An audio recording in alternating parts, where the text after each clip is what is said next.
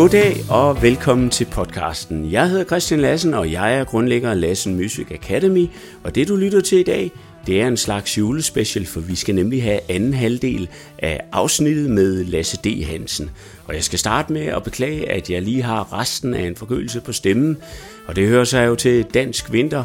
Men øh, hvis du kunne lide første afsnit af samtalen med Lasse D. Hansen, så vil du elske det her, fordi den her gang, der skal vi tale om, hvordan han arbejder som klassisk komponist. Og det er jo et maskinrum, som jeg i hvert fald ikke har været inde i, og det afleder også en snak om, hvordan er forholdet mellem klassisk og rytmisk musik. Kan man tale om to former for musik, eller er det hele bare musik? Og det er sådan, vi bliver nødt til at kigge på det efterhånden. Øh, vi skal tale om, øh, hvilke moderne komponister der er derude, og du får nogle hints øh, fra Lasse i forhold til, hvem du kan tjekke ud, hvis du gerne vil i gang med, med at lytte på nogle af de nyere komponister inden for den klassiske musik. Og det er jo lidt paradoxalt, fordi selvom vi taler om det som klassisk musik, ja, så er det jo også en genre, der er i udvikling, og der kommer hele tiden nye til. Og Lasse D. Hansen er jo en af dem. Øh, Lasse han har været inspireret af bands som Talking Heads, The Beatles, Beach Boys og så videre, og vi får faktisk en længere snak om The Beatles som det her fænomen fra 1900-tallet, som jo nærmest er en slags klassisk musik inden for det rytmiske. Vi kommer også til at tale om en gut som Brian Wilson, som nærmest spiller på studiet, som om det var et instrument, som om det var et koncertfly. Så en stor del af den øh, øh moderne komposition, der blev skabt i 1900-tallet, foregik måske i virkeligheden i pladestudierne. Alt det og meget, meget mere, det skal du høre om i det her afsnit.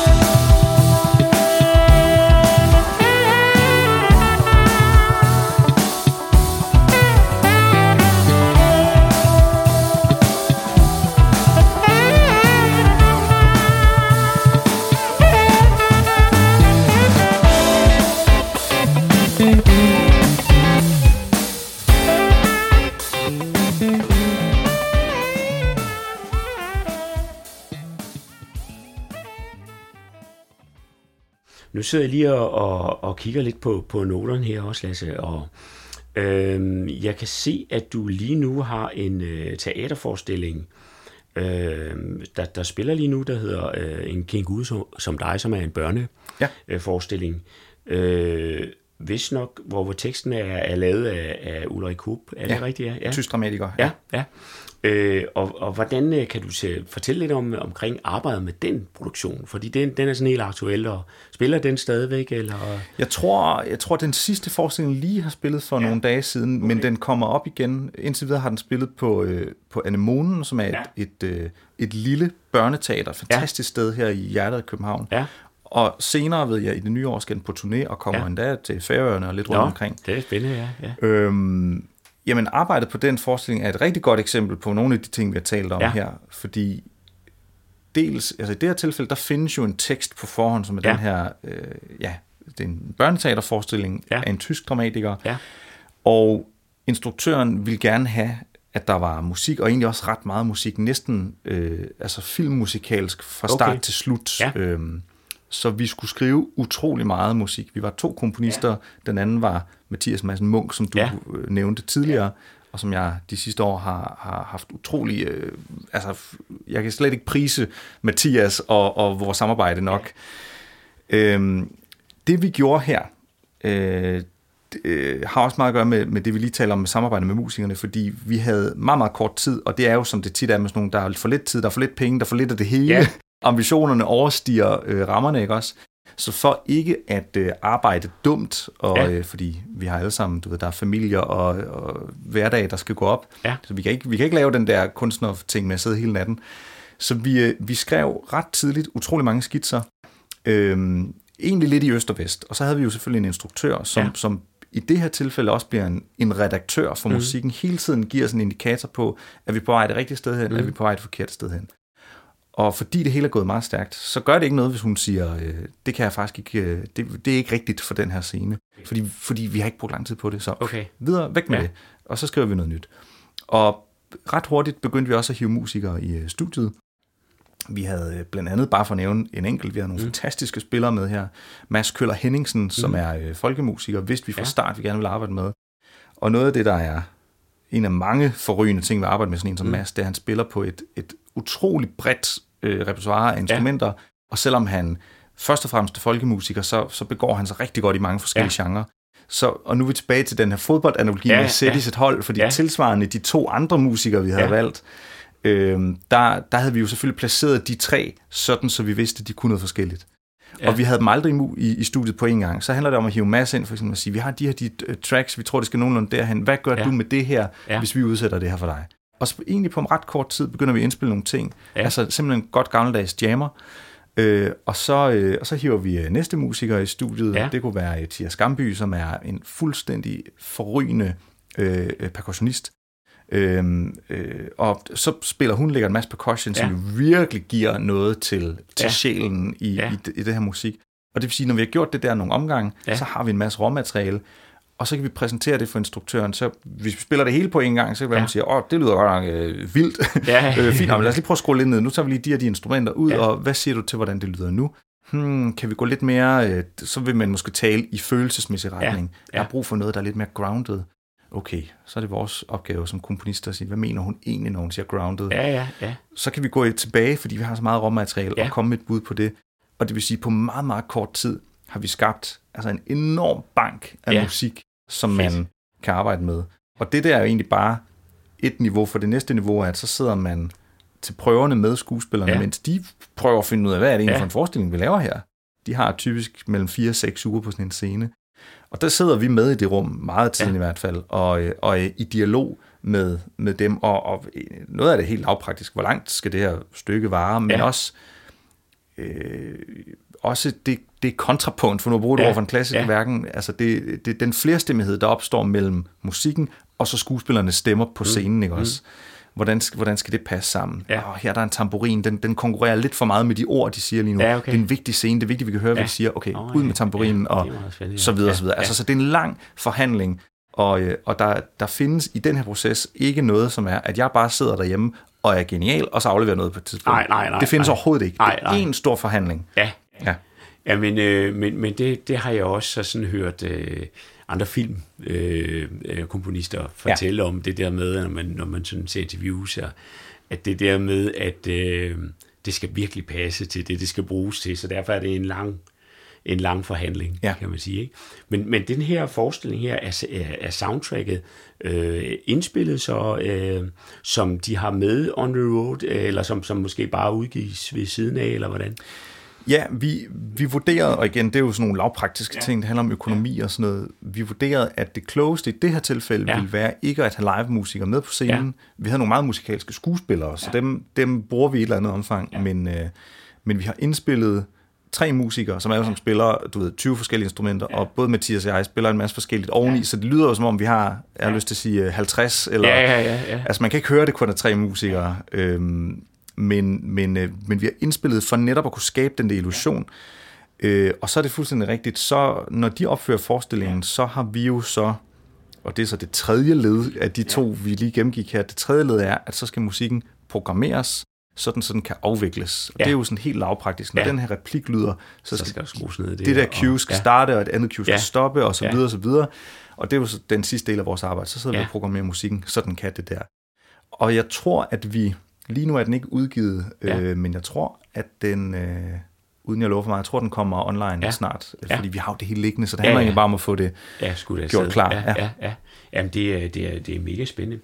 En ting, som jeg, som, øh, som jeg, jeg kom til at tænke på, fordi nu det her er jo specifikt til en teaterforestilling, hvor jeg arbejder med, med måske primært rytmiske musikere, øh, og, og har kunne ligesom tage det i alle mulige retninger, mm. for der ikke ligesom har været en, en genrebinding. Mm. Og jeg, jeg vil sige både over, fordi det er ja. rigtig mus, Så har vi sådan en, som den sidste, jeg ikke har nævnt. Ja. Øh, det er Tine Witkov, som er klarinettist, okay. og som jo egentlig er skolet klassisk klarinettist, ja. men også, og det brugte vi i den her forestilling, spiller ja. fuldstændig forrygende kletsmer på sin ja. klarinet. Nå, så, så ja. det er det med at sætte fodboldholdet, ikke også? Ja, ja, ja. Virkelig prioriteret, hvordan kan vi få så mange musikere for så få musikers øh, ja.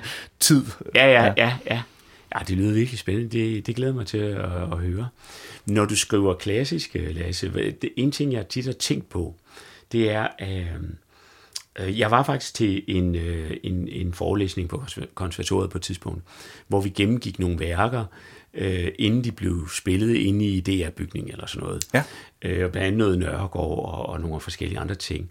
Og der var så en, der forklarede om, at at øh, tidligere kommunister, de, øh, de vidste det der med, at øh, øh, hvor, hvor, hvor stor styrke de forskellige grupper spiller med. Mm. Altså traplæser med en vis styrke, og messingblæser med, med noget andet, mm. en anden øh, niveau, og det var inddelt i et eller andet talsystem. Det ja. du ved noget om det. Ja, ja. Men, øh, men, det, men det var nyt for mig, da jeg hørte om det. Jeg synes, det var spændende.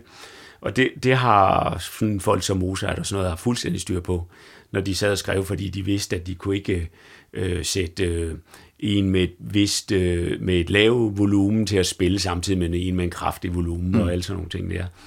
Øh, men hvordan, hvordan tænker du, når du skriver klassisk? Tænker du meget øh, på et klassisk symfoniorkester, eller skriver du skriver du både sådan til, til symfoniorkester, eller til mindre setup, som så hedder det måske kammerorkester, eller hvad ja. hedder det så? Øh, eller og hvordan tænker du sådan en instrumentering? Øh, øh, fordi det er jo en stor farvepalet. Det er en stor ja. farvepalet, du har, frem for hvis man spiller med sådan en, en, en 3-4-mands øh, øh, blues-kombo eller sådan noget, ikke? Præcis. Så er det den store farvepalet, du lige pludselig har der, ikke? Øh, så det må, det må jo være fristende at, at, at, at, at tænde for alle farverne på en gang, og ja, sådan nogle ja, ting. det er nemlig det. Øh, hvordan, øh, hvordan, hvordan tænker du, hvad tænker du omkring instrumentering? Jamen, jeg forestiller mig, at uh, du som producer også kender, at man ja. skal passe på ikke at have for mange kanaler i gang, fordi ja, så, ja. så kommer det til at rode, og hvor fanden er fejlen egentlig opstået? Og, ja, ja, og, og det er jo det samme med, ja. uh, at man kan godt blive fristet til, hvis man sidder med et, et symfoni, øh, en symfoniorkester node, ja. og fylde for mange noder i enkelt takt. Ja. Uh, jeg tror, den... den uh, altså det, det første, jeg kan sige, er, at langt det meste af det, jeg laver, når jeg arbejder med klassiske musikere, ja. det er jo for mindre besætninger. Ja. Og det er simpelthen, det er jo helt lavpraktisk, fordi at et symfoniorkester er så vanvittigt dyrt, og det er jo ja. bare ikke lige hver dag, man har sådan lidt til rådighed. Nej, nej.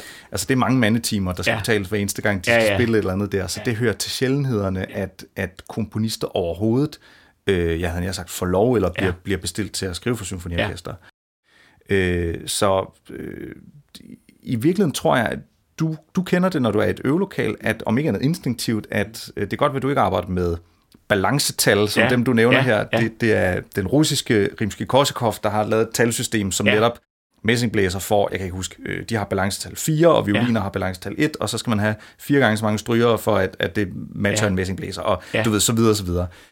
Øh, det, det kan godt være, at det ikke er sat system på den måde, mm. men du ved udmærket godt, at hvis du har en trommeslager på den ene side, og en akustisk guitar på den anden side, så kan trommeslageren ikke bare gøre fuldstændig, hvad han vil. Nej, altså, nej. Der, der, de to skal på en eller anden måde finde hinanden i ja, det, ja. og det vil sige, den måde, du som, hvis vi siger, det er dig, der er bandlederen her, ja, ja. måden, du har tænkt trommedelen, den bliver mm. på en eller anden måde nødt til at matche, hvad der foregår på den akustiske ja, guitar. Ja, det er rigtigt. Ja, øh, ja, ja, og, og det er virkelig fuldstændig det samme med, ja. med symfoniorkester ja. eller mindre kammermusikgrupper. Ja.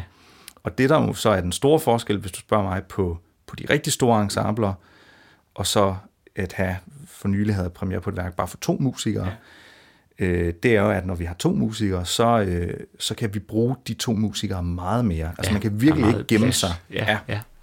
Der, der er intet at gemme sig bag. Ej, altså, ej. alt er nøgent, ja, ja, og alt ja, er helt ja, skrøbeligt. Ja. Hvor øh, hvis der er en enkelt violinist i en stor strygegruppe, som ikke giver alt, hvad vedkommende kan, så, øh, så er det ikke noget, vi opdager i den store nej, sammenhæng. Nej, nej, nej. Ja, øh, ja. Men det er jo også fascinerende, fascinerende det der med, med luft i musikken. Mm. Der bliver jo mere luft, når, når instrumenteringen er mindre. Ja.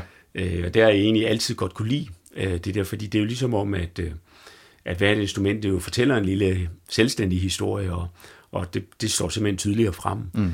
Øh, jeg synes, der er en tendens i moderne popmusik, at man også nedinstrumenterer, ja. for at få, vokalerne til at stå stærkt. Det, det, det øh, kan jeg levende høre ja, fra mig. Ja. ja. Øh, og ellers så, jeg kender det jo mest fra studiet, fordi jeg ikke sådan på den måde har skrevet værker. Øh, men, men, men noget af det, der har, øh, når, jeg, når jeg har haft et eller andet, der drillede i studiet, så er det gået op for mig, at det ofte er noget rytmisk. Øh, nogle mm. ting, der kampolerer rytmisk. Øh, kunne du øh, tale lidt om det der med, med, med forskellen på det rytmiske og det tonale og det harmoniske? Øh, hvordan du oplever udfordringen i, med, med de parametre, når man, når man laver musik? Ja, øh, jeg kan i hvert fald prøve. Ja, ja. øhm, noget af det, du taler om her, er jo at give plads. Ja. Og det kan man gøre på flere måder. Ja. Øh, altså nu brugte jeg sådan et, et ord før, der hed, altså nu jeg sagde kontrapunkt, som er ja. et ord, der stammer fra ja. klassisk musik, som ja. egentlig bare er læren om at skrive flerstemmet. Ja. Øh, når du og jeg sidder og taler Ja. lige nu, så skal vi give plads til hinanden, for hvis vi hele tiden taler i munden på hinanden, så bliver lytterne jo sindssyge. Altså, øh, så så der, er, der er et kontrapunkt, der foregår her. Og på samme måde kan man sige, hvis to instrumenter eller flere spiller sammen, så betyder det ikke, at de jo aldrig nogensinde må overlappe. Musik er fuld af lag, men det betyder, at det er en evig balance, ikke også? Den evige en dans mellem, hvornår er det noget falder i hak. Og det kan det jo gøre enten, som du siger, rytmisk, mm. at man kan øh, øh, ja, der er rytmiske lag, der kan passe sammen. Det er sådan noget, jeg lytter rigtig meget efter, fordi, og leger meget med, fordi rigtig meget af der, hvor jeg hører musik, før jeg hører noget andet, det er i rytmikken. Der er så meget karakter, der er så meget energi i det rytmiske. Og jeg elsker jo sådan nogle grupper som uh, Talking Heads, for eksempel. Altså David Byrne og, og Talking Heads er jo noget af det fedeste musik, jeg overhovedet kender. Ja. Og den slags musik er jo først og fremmest i et rytmisk drive. Altså det er jo sådan, øh, jeg har lyst til at sige, øh, afrikanske trommerytmer og øh, altså alt muligt, der får lov at ligge i et stort groove. Øh, og, og i den slags musik er akkorderne og, øh, og melodierne, øh, det er ikke fordi, de ikke er der, men, men det er ikke dem, der først og fremmest formidler energien mm. i, øh, i nummeret. Der er den klassiske musik, og det er nok den største forskel på den rytmiske og den klassiske, ikke, ikke nødvendigvis instrumenterne og sådan noget, men det har noget med tilgangen at gøre, at den klassiske musik prioriterer oftere noget med nogle smukke klange, Mm-hmm. i hvert fald hvis vi kigger på den klassiske musik, der bliver spillet mest, det er noget med nogle smukke klange og måske nogle store, flotte melodier, men meget nyere klassisk musik, og meget af den klassisk, nyere klassisk musik, jeg holder af, har det der rytmiske drive i sig, den rytmiske intensitet. Mm. Og det er ikke alle musikere, der er med på den, eller for den sags skyld kan det. Det handler også om, hvad man er vant til eller skolet i. Mm. Men når det lykkes, så er det fuldstændig forrygende. Og Ja. hvis der sidder nogen og hører det her og tænker, det lyder spændende, hvad fanden skal jeg tjekke ud? Så vil jeg sige, moderne amerikansk kompositionsmusik. Mm. Øh, Steve Reich, øh, David Lang, øh, Nico Muhly, øh, Caroline Shaw, det er et godt sted at starte. Ja. Der, det, det er lige et par navne, man i hvert fald kan Ja. dykke ned i, for der findes masser af det der. For alle de komponister, jeg nævner her, de er jo, ligesom du og jeg, vokset op med rytmisk musik. Mm. Og så kan det godt være, at de også er klassisk skolet, men det andet bor i deres hjerte, og det Ja. kan man jo bare mærke, når man hører musikken. Okay, det er jo meget interessant. Ja, jamen, det er jo meget interessant, fordi der, der er jo også noget sjovt ved, at vi taler om det som klassisk, når du faktisk måske skriver noget i 2022. Ja, det er nemlig det. det der, der er noget, noget modsætningsfyldt i det. Ikke? Ja. Men det er jo, men, det, men der, der taler man måske om, eller man taler måske mere om det som en genre i virkeligheden. Ja, ja en genre, der også har en Ja. scene, altså Ja. et bestemt sted, man opfører de der ting. Fordi, fordi genren udvikler sig jo lidt alligevel, ikke? Selvom, ja. selvom at den er klassisk, så, så, så, så er den jo ikke klassisk på samme måde, som den var for 300 år siden. Nej. Og hvis man Øh, lytter til, ja. øh, lad os bare sige Caroline Shaw, Ja. så lyder det meget anderledes end Ja. Mozart eller Bach. Ja, ja, ja, ja. Jamen, det, er, det, det giver rigtig god mening. Øh, men Lasse, øh, det var lidt øh, omkring øh, kompositionen. Altså, det er jo noget af det, som det synes jeg er helt vildt spændende. Nu nævnte du faktisk lige nogle, nogle navne, man kunne lytte lidt på. Og, og jeg tænkte faktisk lidt på at spørge dig. Øh, da, du var, øh, da du fandt ud af, at du gerne ville være øh, komponist, hvem var dine øh, dine forbilleder? Øh, Du har nævnt Bernstein, og mm. kunne du sætte et par ord på dem? Øh, For du nævnte lige Talking Head- Heads også. Øh, måske lidt af dine inspirationskilder, både fra den klassiske og den rytmiske lejr.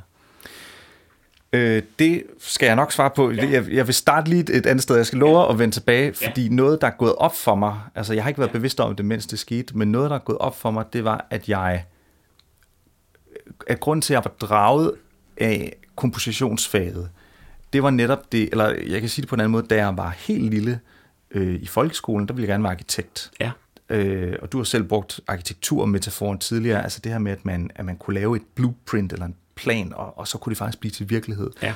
Og det er fuldstændig den samme energi, jeg havde, da jeg mm. opdagede, at gud, der sidder jo faktisk folk og skriver det der musik. Ja. Altså det der med at undersøge det der, som jo så ikke længere er et blueprint, men er en node, at undersøge, hvordan ser sådan en ud, hvordan er den sat op. Det var det, der satte det i gang, altså tilgangen meget mere, end det var en bestemt genre. Fordi jeg er som barn egentlig ikke vokset op med klassisk musik. Det er ikke noget, der er blevet spillet. Der er blevet spillet masser af musik i mit hjem, men ikke lige øh, den klassiske musik. Mm-hmm. Øh, så jeg har jo hørt alt muligt andet. Nu nævnte jeg før, altså det er noget af mine tidligste minder, det er alle de der Disney-film, og det, ja. det musik, der er der. Og der er jo selvfølgelig også øh, i et eller andet omfang sådan orkester øh, mm. ting og sådan noget. Øh, som, som vel også er godt lavet, er det ikke det? Som er sindssygt godt lavet. Ja. Det, det er jo ja. sådan noget, jeg også altså, har haft mulighed for at vende tilbage til nu, ja. efter jeg har, har fået det her kørekort. Øh, ja. Så kan man pludselig med en analysebrille prøve at tjekke og finde ud af, og det er på mange måder utrolig mesterligt og veludført. Ja. Ja. Ingen tvivl om det. Men jeg tror, at min egen første musikalske forelskelse, når du spørger mm. til det, det var The Beatles. Ja. Og det er jo ikke et særligt øh, originalt sted at starte, men, øh, men jeg melder mig glædeligt i koret af glade Beatles-fans, ja. og jeg kan simpelthen huske, det har også været, mens jeg har gået i folkeskole, tror ja. jeg, hvordan jeg i min fars pladesamling har simpelthen taget tilfældige plader ud og sat dem på om morgenen, inden jeg skulle i skole. Og jeg kan huske, hvordan jeg har, jeg har lagt, jeg har ligget på ryggen hjemme ja. på vores, øh, min forældres stuegulv, ja og bare taget den der musik ind, og da jeg nåede til The Beatles, så var det jo, det lød jo ikke som noget, jeg nogensinde havde hørt før. Nej, det er et vildt, det er et vildt uh, fænomen. Fuldstændig. Ja, ja, ja, ja. Og jeg forstod jo ikke, altså ja. jeg var jo ikke skolet på nogen måde i det her. Det ja. er, måske jeg selv er begyndt at spille på det tidspunkt, det kan jeg ikke helt ja. huske. Måske jeg lige er begyndt at spille, men jeg har ikke på den måde et, et musikalsk øh, sprog eller begreb. Mm. Mm. Så det der med at høre Eleanor Rigby mm. med det, som jo viser sig at være en stryge, stryge yeah. kvartet, ikke også? Og det, yeah, det, det vidste jeg jo ikke på det ja. tidspunkt, men bare kunne høre, der får et eller andet her, ja. og der er alle de her vokaler, det der fletværk af stemmer mm. oveni, mm. Det, det sprængte min hjerne ja, ja, ja, på en fantastisk ja, måde. Ja. Øh, så det var den første store musikalske, altså der, der vil jeg våge påstå, det er egentlig der, det kompositoriske kommer fra. Alt det, som øh, jeg havde sagt Steve Martin, hvad hedder han, George Martin ja. øh, laver med øh, Beatles, ikke også, mm. i måske især de sene produktioner. Ja. Der sker jo noget med Yesterday, da den udkommer ja. i 65, der har vi for første gang Øh, det er jo ikke alle Beatles, der synger, det er faktisk kun Paul McCartney alene. Mm. Det var lidt en krise for, for ja, uh, produ- produceren, fordi, åh oh nej, det, du er ikke begyndt at udgive Altså, den, det var vigtigt, at den blev udgivet stadig som en Beatles-sang, for vi må ikke split bandet lige når det går allerbedst. Men vi har ham alene, og så ja. har vi fire stryger også, ja. session-musikere. Ja. Og det havde man, altså det var helt nyt i popmusik på ja. det tidspunkt. Ja. Og sådan en, wow, kan man ja. også det? Ja, ja. Og, og derfra går det jo stærkt med ja. Robert Soul, Sgt. Ja. Pepper, uh, Abbey Road osv. Ja. Jeg kunne blive ved. Vi kunne lave en hel udsendelse bare om ja. Beatles, men pointen er, det er egentlig der, tror jeg, hvis jeg skal spore en ja. kilde, det er der, det kompositoriske drive kommer fra, fordi ja. jeg fik den der fornemmelse af, at man kan jo alt med musik. Ja. Og det ene instrument, altså der, der var ikke sådan en, jeg sad ikke og hørte det der og tænkte, hov, men det her er jo en fløjte, den hører ikke til i, for jeg vidste nej. ikke, hvad en fløjte hørte nej, til, nej, hvis du forstår. Nej. Det hele passede bare ind. Ja. Øh, senere, og det har nok været, da jeg startede i gymnasiet, ja. der blev jeg brændende forelsket i jazzmusikken, og det var nok også, fordi på det tidspunkt havde jeg selv fået et, et instrumentalt, instrumentalt niveau. Altså jeg havde lært at spille på mit instrumenter. På det her tidspunkt var trompeten ja. godt nok til, at, øh, at jeg faktisk også kunne improvisere, jeg kunne ja. begynde at jamme med andre, altså jeg kunne, der åbnede sig alle mulige veje, og derfor så var det i de år, var det jazzmusikken mere end noget som helst andet, der mm. fyldte mit liv, og det jeg troede, jeg skulle, ja. øh, indtil jeg så på den anden side af det opdager ja. den klassiske musik, senere folkemusikken, den elektroniske, elektroniske musik, og selvfølgelig, øh, nu har vi talt musical musik, dramatik. Altså der, og jeg, jeg kunne blive væk også, men, men så der har været sådan en række af, af forelskelser, ja. som, som har, ja. synes jeg har formet min ja. musikbillede. Ja, Jamen, altså, altså Beatles øh, giver så meget mening, at det er et afsæt for at ville være kreativ med musik. Hmm. Fordi øh, at jamen det, det er svært at sige noget, som nok ikke er sagt om, om det orkester, ikke? Fordi, ja. fordi der er jo en grund til, at de har ramt så mange. Og jeg tænker den næsten som en slags øh, ny øh, klassisk musik inden for, for det rytmiske. Ikke? Ja, Fordi det blev, blev skabt i forrige århundrede, men, men, men hvem ved, hvor længe vi vil lytte til det? Der er en god chance for, at vi vil lytte til de sange i, i, i mange hundrede år. Præcis. Øh, fordi de er så gode. Ja og blive, blive genfortolket af det ene og det andet. Ikke? Så, så, det, så det har næsten noget klassisk over sig, det Ja, og jeg, det, vil, lavede, ikke? jeg vil sige, det som Beatles gør i, i den sidste del ja. af deres øh, virke, ja. det er jo, at de arbejder som komponister. Ja. Altså, jeg, jeg har ingen øh, fine fornemmelser for, hvad det at være komponist betyder, fordi det handler egentlig bare om, hvis du sætter lyd sammen på den ene eller anden måde, så laver du kompositorisk arbejde. Ja. Og det kan nogle gange være meget enkelt. Altså, at ja. man skriver en sang med tre akkorder, det er jo i princippet også at være komponist, at, at lave noget kompositorisk. Og nogle gange kan det være mere kom- komplekst, hvis det er mange flere ting, der skal sættes sammen, men, men øh, det, som Beatles gør, og lige i hælen af dem, mm. vil jeg sige mm. Beach Boys, ja. det var jo aldrig nogensinde, nogle gange siger man, er du til Stones eller til Beatles, ja. men det var aldrig nogensinde de to, der var konkurrencer, nej, nej. konkurrenter. Det var jo Beatles og Beach Boys. Ja, ja. Brian Wilson hører Rubber Soul og siger, mm shit mand, den bliver vi nødt til at, at stikke. Så laver de Pet Sounds, ja, ja. også med God Only ja. Knows, som ja. Paul McCartney kalder verdens bedste øh, sang, ja, ja. Øh, eller verdens bedste kærlighedssang, tror jeg, ja. han siger, men det kan i et eller andet omfang komme ud på et, ja. og han siger, gud, de må ikke komme foran os, ja. øh, så laver de Sgt. Pepper's Lonely Hearts Club ja, ja, ja, ja. Altså, og så videre, og så videre. Så ja. den der... En sund konkurrence. Det har været en enorm sund konkurrence, ja, men ja. også en konkurrence, som, som har været helt ny på det tidspunkt, at man som, jeg tror Brian Wilson er 21, da han mm alene i øh, Beach Boys-studiet der, øh, med klassiske musikere, med, med rytmiske musikere, og, og det der er øh, for, for indspillet alle øh, takesene til øh, Pet Sounds-albummet, og jo bruger studiet for første gang som, i dag vil vi sige, det var producer, men jeg vil sige som komponist. Og, som et instrument næsten. Ja. Jamen ja. fuldstændig. Han spiller ja. på det, som ja. var det et koncertfly, eller ja, ja, var det et ja. kæmpe partitur. Han er faktisk ja. dirigent i den her sammenhæng. Ja, ja, ja, ja. Og, øh, og det, det skal jeg være den første til at sige, at, at når man kigger på, hvordan musikscenerne har udviklet sig ja. i løbet af det forrige århundrede, ja. så den mest interessante udvikling for mig at se, det har jo været i pladestudierne rundt omkring, ja. og i, øhm, Ja, altså det, det kunne jeg tale om min evighed ja, ja, ja. Med, med Brian Eno og ja. øh, som ja, sagt, ja, Talking Heads. Ja, ja, ja, ja, fuldstændig. Ja. Og, øh, og der, der er det måske faktisk den klassiske musik, der er gået lidt øh, holdt fast i nogle måder ja. at, at, at gøre ting på. Men alt det der igen, os, der er skolet klassisk i dag, er jo vokset op med alt det der. Ja, ja, ja. Så, så, og det, det kan jeg jo se hos mine kollegaer, både i Danmark og, og rundt omkring i verden, ja. at det, man tager det jo med ind i måden, man skaber musik på. Ja, ja. Så klassisk musik kommer til at betyde noget helt andet øh, fremadrettet. Ja. Og jeg ved... Ja, det er spændende. Jeg ved, at ja. da jeg studerede i Aarhus, der arbejdede... Øhm, øh, ikke, jeg havde sagt professoren, den ledende ja. kompositionsunderviser ja. i, i hvert fald, arbejde på at ændre uddannelsens navn, så den ikke hed klassisk komposition, okay. men bare hed komposition. Ah, det, er, det vil være moderne på en måde, ikke? Ja, ja det er jo fint. Ja. Jeg tror ikke, det lykkedes. Det er jo sådan nogle tekniske ja, ja. akkrediteringsting, men, ja. men intentionen er jo sådan set rigtig. Det er, ja. jo, en, det er en måde at anerkende og sige, ja. hvor længe kan vi blive ved med at lade som om, at der, at der ja. findes to separate virkeligheder, ja. der ikke ja. har noget med hinanden at gøre. Ja. Ja, det er jo meget, det er jo faktisk et, et, et godt spørgsmål, fordi, fordi der er jo mere og mere crossover. Øh, ja øh, imellem de to store lejre, den klassiske og den rytmiske. Den rytmiske, der kan ligge alt muligt i fra hele verden, og det, det, det kan det vel egentlig også i den klassiske. Sagtens. Øh, og, og, øh, men, men det er sjovt, at du nævner George Martin i forbindelse med Beatles, fordi da du begynder at snakke om det kompositoriske, så, så popper han op i mit hoved med det samme, ikke? fordi som en slags arrangør ja. i, i deres musik, og det er jo, det er jo sådan set, altså man kan jo sige, øh, at det var utrolig heldigt, at der var den der femte Beatle, mm. fordi at øh, øh, han, han tager det sådan nogle interessante steder hen, fordi han kommer jo med, det, det er måske et af de første eksempler på rigtig vellykket crossover, fordi han kommer fra en klassisk øh, baggrund, så vidt jeg har forstået, ja. og han kunne skrive for, for alle klassiske instrumenter, og, og Paul McCartney og John Lennon, som, som på det tidspunkt der øh, var, var, var de primære sangskriver, mm. var meget nysgerrige på, kan du ikke, hvordan skriver du for det instrument, og hvordan vil den lyde her? Og Fuldstændig. Det var helt åben over for alle ja. de der ting.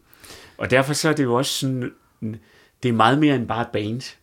Det er meget mere, men det er jo ja, en, nu, altså, du taler om at udforske før. Ja. For en ting er at sige, hvordan lyder det, hvis vi ja. putter en fløjtesolo eller et, ja, ja. Øh, et horn ind her. Ja. Men noget andet er at sige, hvordan lyder det, hvis vi afspiller den her guitar-solo baglæns. Ja, altså, så er vi ja, arbejde ja. med bond loops og, ja, ja. og sådan tidlig elektronisk øh, ja, ja. klangbehandling, ikke også? Ja, ja, ja, det, altså, så det er det hele, der ja. bliver født her. Ja, ja.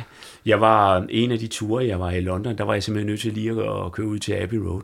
Ja. Bare for at stå ude foran og lige mærke den Historiens vingesus. Ja, ja, jeg mærke den der vibe. Og så, jeg bilder mig ind af, at man sådan ligesom kunne mærke, at her der er blevet lavet stor kunst ja, ja. på et tidspunkt. Men det, det skal ikke er, at det var jo kun en 10-årig periode i det. Det studie fungerer stadigvæk som, som øh, det store Studio One bliver stadigvæk lavet filmmusik og sådan noget. Ikke? Så det var jo en lille parentes i ja. det studies historie der. Fuldstændig. Og, og især den periode, vi taler om her, den ja. er jo næsten kun fem år eller sådan noget. Ja, altså, det, er ja. jo, det er jo det er jo så meget guld, der kommer ud af ja, så lidt. Ja, det, det, det, er, det er fascinerende. Det kan jeg godt forstå, at det har været et udgangspunkt for dig.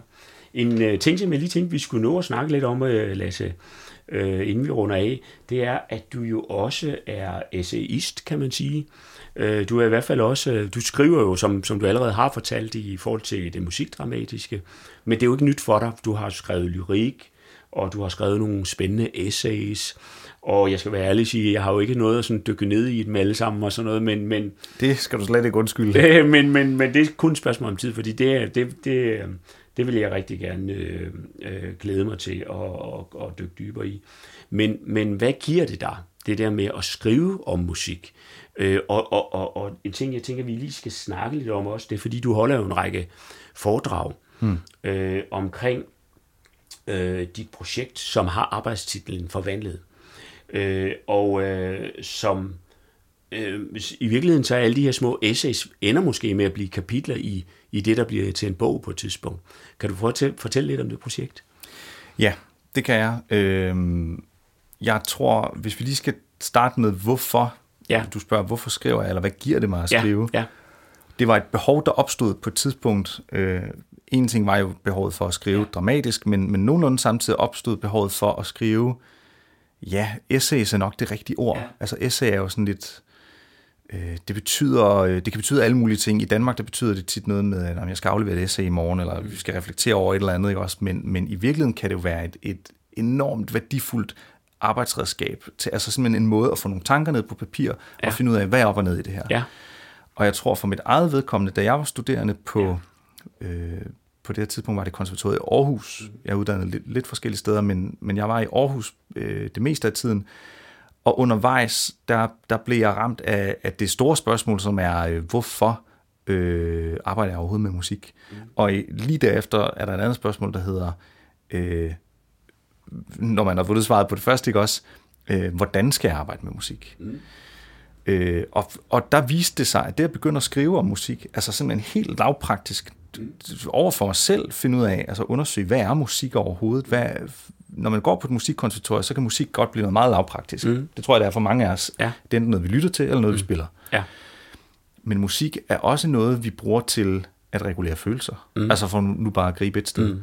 Eller musik er noget, vi bruger til at lære os selv bedre at kende, nu ved jeg, nu taler jeg sådan lidt større, mm. øh, øh, det er jo ikke alle musik, der har det her. Musik mm. er også noget, vi bruger bare for at have det sjovt, eller bare for at mm. slappe af. Mm. Altså det kan, det kan være stort og småt i virkeligheden, mm. det er jo det forrygende ved, mm. ved musik. Men alene det at bevidstgøre de der ting for mig selv, og mm. undersøge og sige, okay, øh, hvad består musikken af? Mm. Jeg, jeg kunne som, jeg har også musikteori som et af mine hovedfag, så jeg kunne tale om musikken i melodier og harmonik og rytme og alt det der, vi, vi har været inde på, men pludselig også skulle begynde at tale om musik som en øh, noget socialt, der foregår mellem mennesker. Mm. Altså det vil sige, måske er det vigtige i mange situationer ikke de specifikke toner eller de specifikke rytmer. Mm. Det er meget mere vigtigt, hvordan vi bruger det. Og mm. det er fødselsdagssangen jo et mm. eksempel på. Når vi mm. synger en fødselsdagssang, ja. lad os sige, du har fødselsdag, og vi, vi er en masse venner, der skal synge for dig, så, så er det... Øh, det er ikke vigtigt, at vi rammer tonerne, for eksempel. Mm. Altså, og, og heldigvis mm. har de fleste mennesker heller ikke sådan en, åh, oh, kan vide, om, om jeg lige rammer alle tonerne, når du vi skal synge for Christian om lidt. Altså, der har vi faktisk vendt os til, at der er musikken jo noget brug, noget. Det er noget, vi mm. gør for at, at hylde. Det har en meget konkret mm. funktion. Og det har der jo været meget mere af i vores samfund førhen. Ja. Øhm, ja. Hvor, vi, hvor vi i dag jo nok er lidt farvet af, af sådan øh, måske talentprogrammer på tv, eller sådan ja. myter om, hvad det vil sige at arbejde med ja. musik. Ja, men, men det, det, øh, når, du, når du nævner det, Lasse, så kommer jeg til at tænke på, øh, jeg, jeg, jeg havde en spændende samtale med Paul Lindahl, ja. folkemusikeren, øh, Rigsspillemanden, og han, han taler om øh, ceremoni, musik som ceremoni. Yes, præcis. Øh, og og, og det, det, det er lidt det, jeg hører, du snakker om, at det har haft en funktion tidligere. Ja. Hver gang vi sang, eller gjorde et eller andet, eller vi spillede til et eller andet, så har det haft en eller anden funktion. Og det har det til del stadig, mm-hmm. men måske ændrer funktionerne sig lidt efter, hvad hvad der er vigtigt for os i forskellige tider og sådan noget. Ja, måske. Det, det ja. tror jeg, du har helt ret ja. i. Og jeg tror også, at øh, altså jeg, vil, jeg vil afgjort, ja. hvis jeg skulle tale sådan lidt øh, ja. mytologisk sprog, ja. fordi man kan sige, hvor fik alle de her øh, tanker mig hen og sådan noget, det endte ja. jo med pludselig sådan mange års dybtegående, altså alt det her startede tilbage i 15 eller 16, tror jeg, de her tanker, og nu har det så fået lov at boble, og jeg har læst ja. grundigt så, men hvis man taler sådan okult eller magisk, rituelt om det, så vil man jo sige, at musik, som så mange andre ritualer, er det, vi bruger til at skabe verden med. Ja. Altså simpelthen, øh, den virkelighed, du og jeg kender, den, øh, den kender vi blandt andet, fordi vi kender til musik. Ja. Øh, det, det, det er jo sådan øh, lidt ukonkret tanke, men jeg håber, du altså, ja, får en fornemmelse af... Jo, jo, det, øh... Jeg tror i hvert fald, det er rigtigt at sige, at alt det der findes stadig, ja. også selvom vi ikke tager ja. øh, kutter på og ja. tegner kridtcirkler på gulvet og, og så videre. Ja. Øh, bare det, at vi går ind i et koncertrum, mm. eller at vi hver især tager et sæt hovedtelefoner på og lytter til en, øh, en streamingtjeneste mm. fra vores egen telefon. Ja der kan også være noget rituelt i det. Og ja. det er jo, øh, nu spørger du, hvordan, øhm, eller prøver at lege med tanker om, hvordan musik udvikler sig. Ja. Og der vil jeg sige, det at vi alle sammen pludselig har en musikafspiller i lommen, ja. og mange af os render rundt med et sæt hovedtelefoner ja. om halsen, det skaber også nogle nye lyttevaner. Ja. Øh, man har talt skrevet så meget om, hvordan at det, det som du og jeg er vokset mm. op med, og gætter på, at vi begge to elsker, som mm. også er albummet, ja, den ja. tilrettelagte af det hele værk. Det hele værk. Ja, Alt det, vi talte ja, om før, som du startede ja. med, det midt 60'erne med ja, Beatles og, altså, ja, og, og Beach Boys, som, som var fascineret af albummet som værk. Ja, ja, ja. Øh, det er også under forandring de her år, ja. hvor vi lytter til playlister, ja, eller vi lytter til ja, mere sådan ja. randomiserede, ja. tilfældige, udvalgte numre. Ja. Og, og jeg er ikke teknologi- eller musikpessimist. Mm. Øh, jeg, øh, det er forskellige måder at lytte på. Jeg tror, det er det, der, det er, det, der er konklusionen. Ja. Og alt det her er jo bare en fli af de tanker og overvejelser, det sat i gang hos mig, og som blev meget udslagsgivende for også, hvad er det, jeg så selv har lyst til at gøre som, som komponist. Ja. Altså, når man opdager alt det her. Ja, ja. Men, øh, men, men, men det er spændende, så, så det det, du blandt andet bruger, det der med at skrive til. Øh, øh, altså til, til at, ligesom at, at forstå, til at starte med har det været en måde for dig at finde ud af, hvad, hvad er din rolle i alt det her med musikken mm. også. Og, og det, det er måske et råd, man kan give videre til andre øh, musikere, der starter ud og måske lidt øh, ikke helt klar på, hvad deres retning er. Fordi for mit eget vedkommende kan jeg jo i hvert fald øh, øh, erkende, at jeg, jeg var i hvert fald ikke klar på, hvad min retning var, da jeg startede ud i musik. Så jeg var sådan meget søgende og og lå tilfældighederne råde lidt, og hoppede mm. med i det ene band og det andet band, og, øh, og indtil det gik op for mig, ho, ho, det har jo ikke nogen retning, det er bare sådan, hvem der lige ringer, og, mm. og, og så, nu arbejder jeg meget mere selektivt, mm. øh, her sådan lidt, lidt senere hen i livet, ikke? Så, så, så det kan jo måske, det der med at skrive, kan være med til, at man øh, tidligt i sin karriere bliver skarp på, hvad det er, man vil. Øh. Ja, øh, jeg ved ikke, om jeg blev skarp tidlig, ja. øh, jeg, men det er et refleksionsværktøj, ja. og jeg vil våge at påstå, uanset om man er musiker, eller bare, altså, især når man arbejder med kreative ting, men faktisk også som menneske i det hele taget, jeg vil sige, skriv så meget som overhovedet muligt. Og det behøver jo ikke være, de her ting er jo selvfølgelig blevet, blevet udgivet, Øh, det var fordi på et tidspunkt var det sjovt, altså sådan at, gud, de her tanker kan noget, lad os prøve at sende det afsted, se om der er andre, der gider læse det. Men, men i virkeligheden startede det jo bare som tanker for mig selv, og det, og, det tror jeg også er heldigt for mig. Sådan bliver det nødt til at være. Det bliver nødt til at være en undersøgelse, som er, som er vigtig for mig. Og, og mit råd vil jo være til alle, skriv så meget som overhovedet muligt. Ja. Altså bare fem minutter hver eneste dag. Ja. En, en dagbog, jeg render rundt med sådan en notesbog i lommen ja. altid. Og det er mit vigtigste arbejdsredskab. Altså punktum. Ja. Vigtigere end mit klaver, vigtigere end mit ja, studie, ja. vigtigere end noget som helst andet. Ja, det ja. jeg aldrig kommer til at kunne undvære, det er ja. den der notesbog. Det er der, det hele starter, og ja. i et eller andet omfang slutter, ja. havde jeg nær sagt. Ja, ja. Jamen, det kan være, at jeg skal øh, lidt tilbage til det igen, fordi det, det, det gjorde vi jo under uddannelsen, for der var den der øh, store studieportfolio, mm. og senere var der også en masterportfolio, så jeg, jeg tror, jeg fik skrevet 70 sider i den der studieportfolio, og nu er det noget tid, at kigge i den, men jeg kan jo altid gå tilbage og kigge i, hvorfor nogle erfaringer gjorde jeg mig, ja. og så, så det, det, i dag er det noget meget værdifuldt, ja. og at man har faktisk har hele sin uddannelse som i, i to dokumenter. Som erfaringsbank. Ja, ja. Det er den ene ting, ja. det er opsamlingen. Og det ja. andet er også bare selve det, der sker i øjeblikket, når ja. man skriver. At ja. man, man formulerer sig selv. Og, det, ja. og jeg vil sige, prøv det. Selv hvis man ja. sidder derude og tænker, ja, men jeg har jo ikke noget at skrive om. Pyt med det. Ja. Ned og, og skriv. Så skriver man bare det. Jeg har ikke noget at skrive om. Og så pludselig så opstår ting. Ja. Altså der, der, for mig er det, og nu er vi lidt tilbage til det, vi lige nåede at sige med, ja øh, det ceremonielle og det, ja. det magiske og det rituelle. Hvad er det, der sker, når vi skaber musik? Hvad enten vi skriver det, eller vi opfører det. øh, jamen det er, at vi formulerer vores virkelighed. Og det er, ja. også, der sker, det er også det, der sker, når man sidder med sådan en notesbog, ja. at man, man opdager, ja. øh, hvem man er, eller hvad musik er, eller hvordan man har det, eller hvad ja. ved jeg. Man opdager ja. ting, også nogle gange ting, man ikke har lyst til at opdage, når man ja, sidder med sådan ja. en, ja. en notesbog. Ja. Øh, Steffen Brandt øh, fra TV2 fortæller, hvordan han øh, altid, han render også med notesbøger på den, han skriver en masse, masse noter, inden han, inden han sætter sig ned og skal lave selve sangene. Og som man siger, når han så når til at skulle skrive sangen, så kigger han aldrig på en eneste note. Nej. Altså, og det er jo ikke fordi, at de så var ligegyldige, men det er fordi, at det var et andet led. Altså, det var vigtigt at få det hele skrevet ned, og så det, han har brug for til at kunne skrive sangene, det findes jo allerede i ham. Ja. Altså, på den måde er det, ja. det, det kan jeg totalt relatere til. Ja. Så det, det er mere sådan en, en, en proces, men øh, når man skriver, får man jo ligesom nogle ting ud af sit system og ned på noget papir og sådan ja. noget, ikke? eller i, i sin telefon eller computer, hvor folk nu skriver hen. Præcis. Øh, så, så, så det er faktisk meget interessant øh, redskab. Jeg kan, jeg kan huske, at vi havde noget om øh, en forfatter, der hed, øh, hvad hed hun, Cameron, eller Julia Cameron, eller sådan ja, ja, ja. Som, som skrev den der bog om at, at skrive lidt hver dag. The Artist Way, præcis. Ja, The Artist Way, ja. ja. Hun, hun taler, ja. så vidt jeg husker, om morning pages, ja, altså, hvor man skal starte ja. med at tømme hovedet. Ja, ja. ja. Øh, og det kan jeg huske, at der var der, der, der, var der ligesom øh, en ting, der gik op for mig, det, det, det kan altså noget, det der. Øh, så, så det er spændende, så en, en opfordring, der er givet videre til, til folk, der gerne vil være, være lidt mere klar på, på, på de løse ender i, i scenet der, som man ligesom kan, kan få samlet ved at formulere det og sådan noget. Ikke?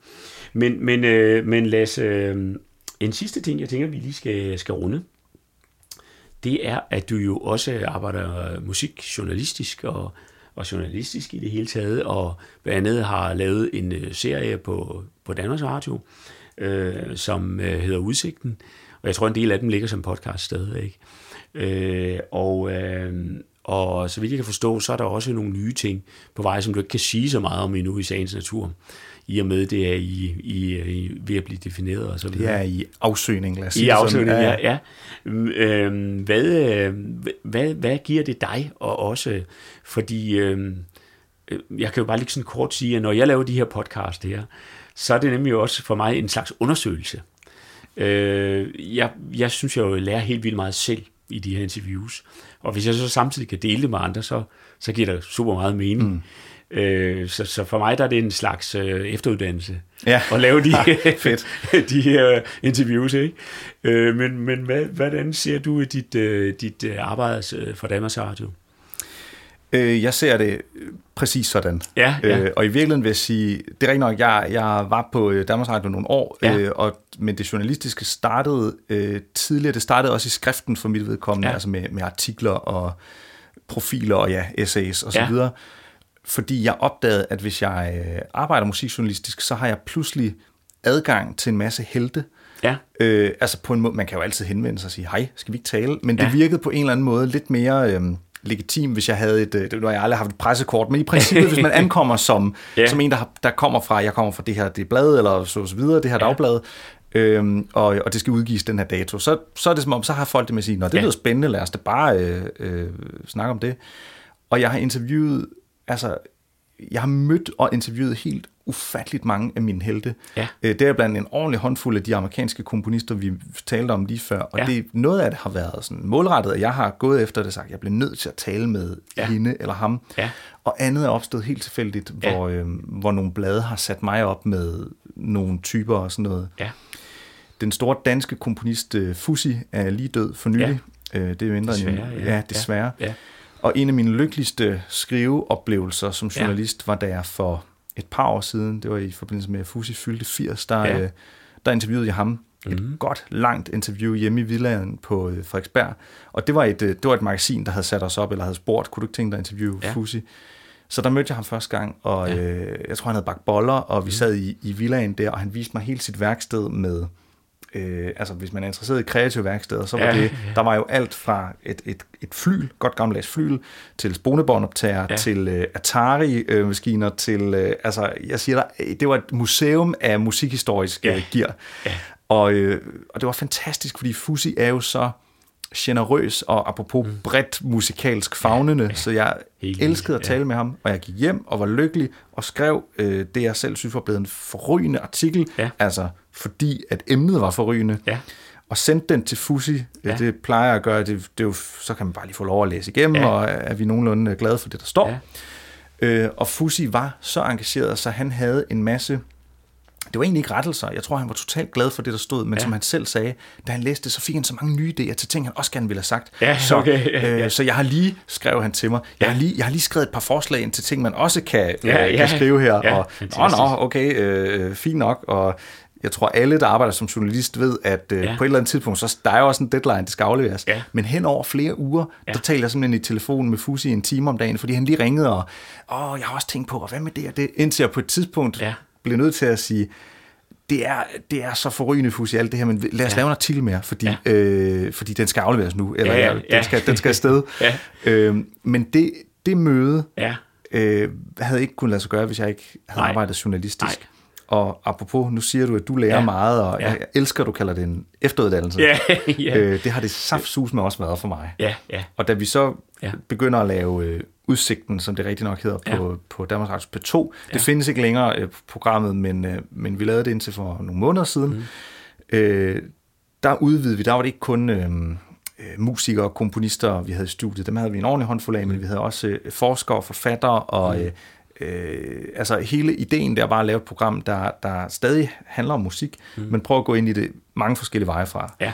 Øhm, og, ja, og det var ligesom det, der var eksperimentet, og derfor ja. så gav det mening at tale med utrolig mange forskellige typer af mennesker med forskellig indsigt. Ja, men øh, sådan lige her på, på øh, falderæbet her, øh, Lasse, så vil jeg, øh, så vil jeg, hvad hedder det, øh, lige øh, fortælle lytterne, hvor de kan finde ud af mere omkring dig, og hvor de måske kan finde din, dine øh, artikler og, og essays og noget, måske mm. lytte til noget af din musik. Og du har jo en, en flot hjemmeside, hvor der ligger en masse materiale på. Øh, hvad er det, adressen er på den? Den er, nu skal jeg selv huske det, det er ja. så sjældent, jeg ja. har noget med den at gøre. Jeg tror, den hedder bare... Man kan google på dit navn. Ja, man kan google så, mit navn, så, så tror ja. jeg, man får det der. Frem, ja. Lasse D. Hansen. Ja øh, altså med et punktum efter D'et. Ja, ja. Og øh, det hedder hjemmesiden også lassedhansen.dk. Ja. Ja, og, og, og i forhold til din musik, er det også derinde, hvad der vil være nogle links til det? Og sådan? Øh, der ligger noget derinde. Ja. Rigtig meget er, øh, har jeg taget ned for nogle år siden, ja. sådan et oprydningsarbejde. Ja. Og, øh, og, men ja, jeg vil sige ja, det er det. Jeg tror, ja. det er i hvert fald det sikre sted at starte, så, ja. så vil jeg om ikke andet linke videre derindefra. Ja, og hvad er der sådan lige på, på skrivebordet lige nu og her? Du har jo snakket lidt om noget musik øh, dramatik. Men mm. hvad, hvad, hvad, hvad, hvad, hvad sidder du med lige nu? Øh, jamen, det er det, jeg sidder med lige nu. Ja. Øh, jeg sidder og skriver på det, der formentlig på et tidspunkt skal blive min, øh, min første hele aftens musikteaterforestilling. Ja. Jeg har lavet mindre forestillinger før, og har været enormt skrivelykkelig i det. Ja. Og, øh, men det vil sige, så det er et langt sejt træk, det jeg sidder med nu. Der er også ja. andre øh, små ting, der kommer til at udkomme ting løbende, ja. men, men det, er, det er det, der optager al min kreative ja. øh, energi lige ja. nu. Det må være spændende. Ja, ja men det, det er fuldstændig forrygende. Ja. Altså, det er, apropos sådan det store øh, maskineri, der er i gang her, ja. det, og, det, og det er både manuskript og, øh, og musik, jeg sidder med lige nu. Ja. Og selvom jeg sidder alene med det, ja. så ret hurtigt, øh, jeg har folk, jeg har samarbejder med, ja. så ret hurtigt bliver det også åbnet, så jeg dels øh, forestiller mig, at jeg kommer til at skrive sammen med andre, men også ja. øh, kommer til at udvikle med, med skuespillere og så videre, og så videre. Ja. Så det, nu har jeg haft nogle år, hvor der har været så mange små projekter, der ja. virkelig lå i, i, øh, i røven af hinanden, ja. også? og nu, ja. nu kommer jeg til at se ind i en periode, hvor jeg har færre, men større projekter. Ja, ja. Der ligger ja. også noget til Aarhus Symfoniorkester i fremtiden og sådan noget. Ja. Det, det, det bliver annonceret, når vi når, når ja, vi nærmer når, os. når du nærmer dig, ja. ja. Men sådan, sådan et projekt som det store projekt her, du er ved at lave nu her, øh, opererer du med en deadline for, for din egen, øh, hvad skal man sige, øh, motiverer det dig at have en deadline, eller, eller er du mere typen, der siger, øh, det, det er færdigt, når det er færdigt? Hvordan, hvad tænker du omkring det? Jeg, øh, jeg kan godt lide deadlines. Ja. Øh, med måde. Jeg har, ja. jeg har, som jeg tror alle mennesker, der arbejder med ja. de her ting, har, har haft perioder, hvor der har været for mange deadlines for tæt på hinanden. Ja. Det, ja. det kan godt være en killer, ikke også? Ja. Men, øh, men jeg har et naturligt behov for at udkomme, lad mig sige ja, det på den måde. Ja, og, ja. og derfor er der sådan en, der er sådan en jeg, jeg dvæler ikke for lang tid ved ting, tror Nej. jeg. Jeg har Nej. sådan en naturlig interesse i, at der skal være et flow i det. Ja. Og hvis jeg kan mærke, at øh, nu sidder jeg stener, eller jeg har mm. kørt ud af et tidsspor, ja så har jeg efterhånden lært også at, øh, at slippe det. Ja. Nu, det er meget på det, vi talte om ja. allerførst, det går ja. også med, at, hvad gør man, når, man, ja. når, man, når det pludselig glider. Jeg har, ja. synes, jeg har lært at slippe det, ja. og gå ind i det en anden vej fra. Ja. Eller måske endda gå til noget helt andet. Ja. Så, så for at svare kort, på det her har jeg ikke sådan en, en, øh, en håndfast deadline, ja. og det er egentlig fordi, det har jeg lært, det behøver jeg ikke på min egen ting. Hvis det er bestillingsopgaver udefra, så er det, ja. som, så er det altså, hvor der ikke er den samme naturlige, ja. du ved, drift i, at det skal jeg saftsus med at lave det her, ja. så kan det være fint, der er en deadline. Ja. Jeg skal måske også lige tilføje, at øh, nu snakker vi lidt om, hvor folk kan øh, finde dit materiale, men hvis man har lyst til at høre dig live, så laver du nogle foredrag, ja. og det kan man se på hjemmesiden også. Ja, præcis. Og ellers, øh, Lasse, så vil jeg jo bare sige tak for en øh, utrolig spændende samtale. Og jeg har det tit sådan, når jeg interviewet nogen, fordi der sidder jeg jo og koncentrerer mig undervejs og prøver at fange de bedste bolde der i luften, mm. øh, så er det faktisk først, når jeg sidder derhjemme og editerer det, jeg tænker, åh gud, sagde han også det her. Ja, det og, kender jeg. Og, og, og, der, og, der, og det er jeg helt sikker på, at det her er et af de der interview, at jeg, som jeg selv kom til at høre en del gange. Og der var en masse øh, guld i det.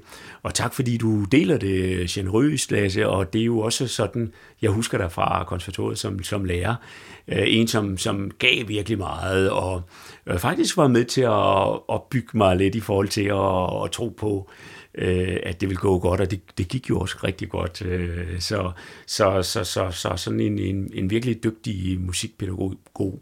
Og det er jo så blevet bekræftet i dag igen her, hvor vi sidder og har haft en fantastisk samtale, og nu har folk fået et lille indblik i alle de spændende ting, jeg har hørt om inden på konservatoriet. øh, og øh, endnu en gang bare tusind tak, fordi du vil være med, Lasse. Det er mig, der takker, Christian. Ja. Tusind tak. Ja, og her der slutter den her julespecial, og hvis du stadigvæk lytter med, ja, så betyder det, at du har hørt hele afsnittet, og det er jeg super taknemmelig for. Og øh, indtil næste gang, så kan du jo lige gå ind og tjekke hjemmesiden ud, som bare hedder lassenmusicacademy.com. Derinde der vil du finde en bassblog, hvor jeg taler om det der med at spille bas, som jo er mit hovedinstrument. Og der ligger også øh, en afdeling med alle de øvrige podcast. Og indtil næste gang, så husk, spil nu den musik, som gør dig allermest glad.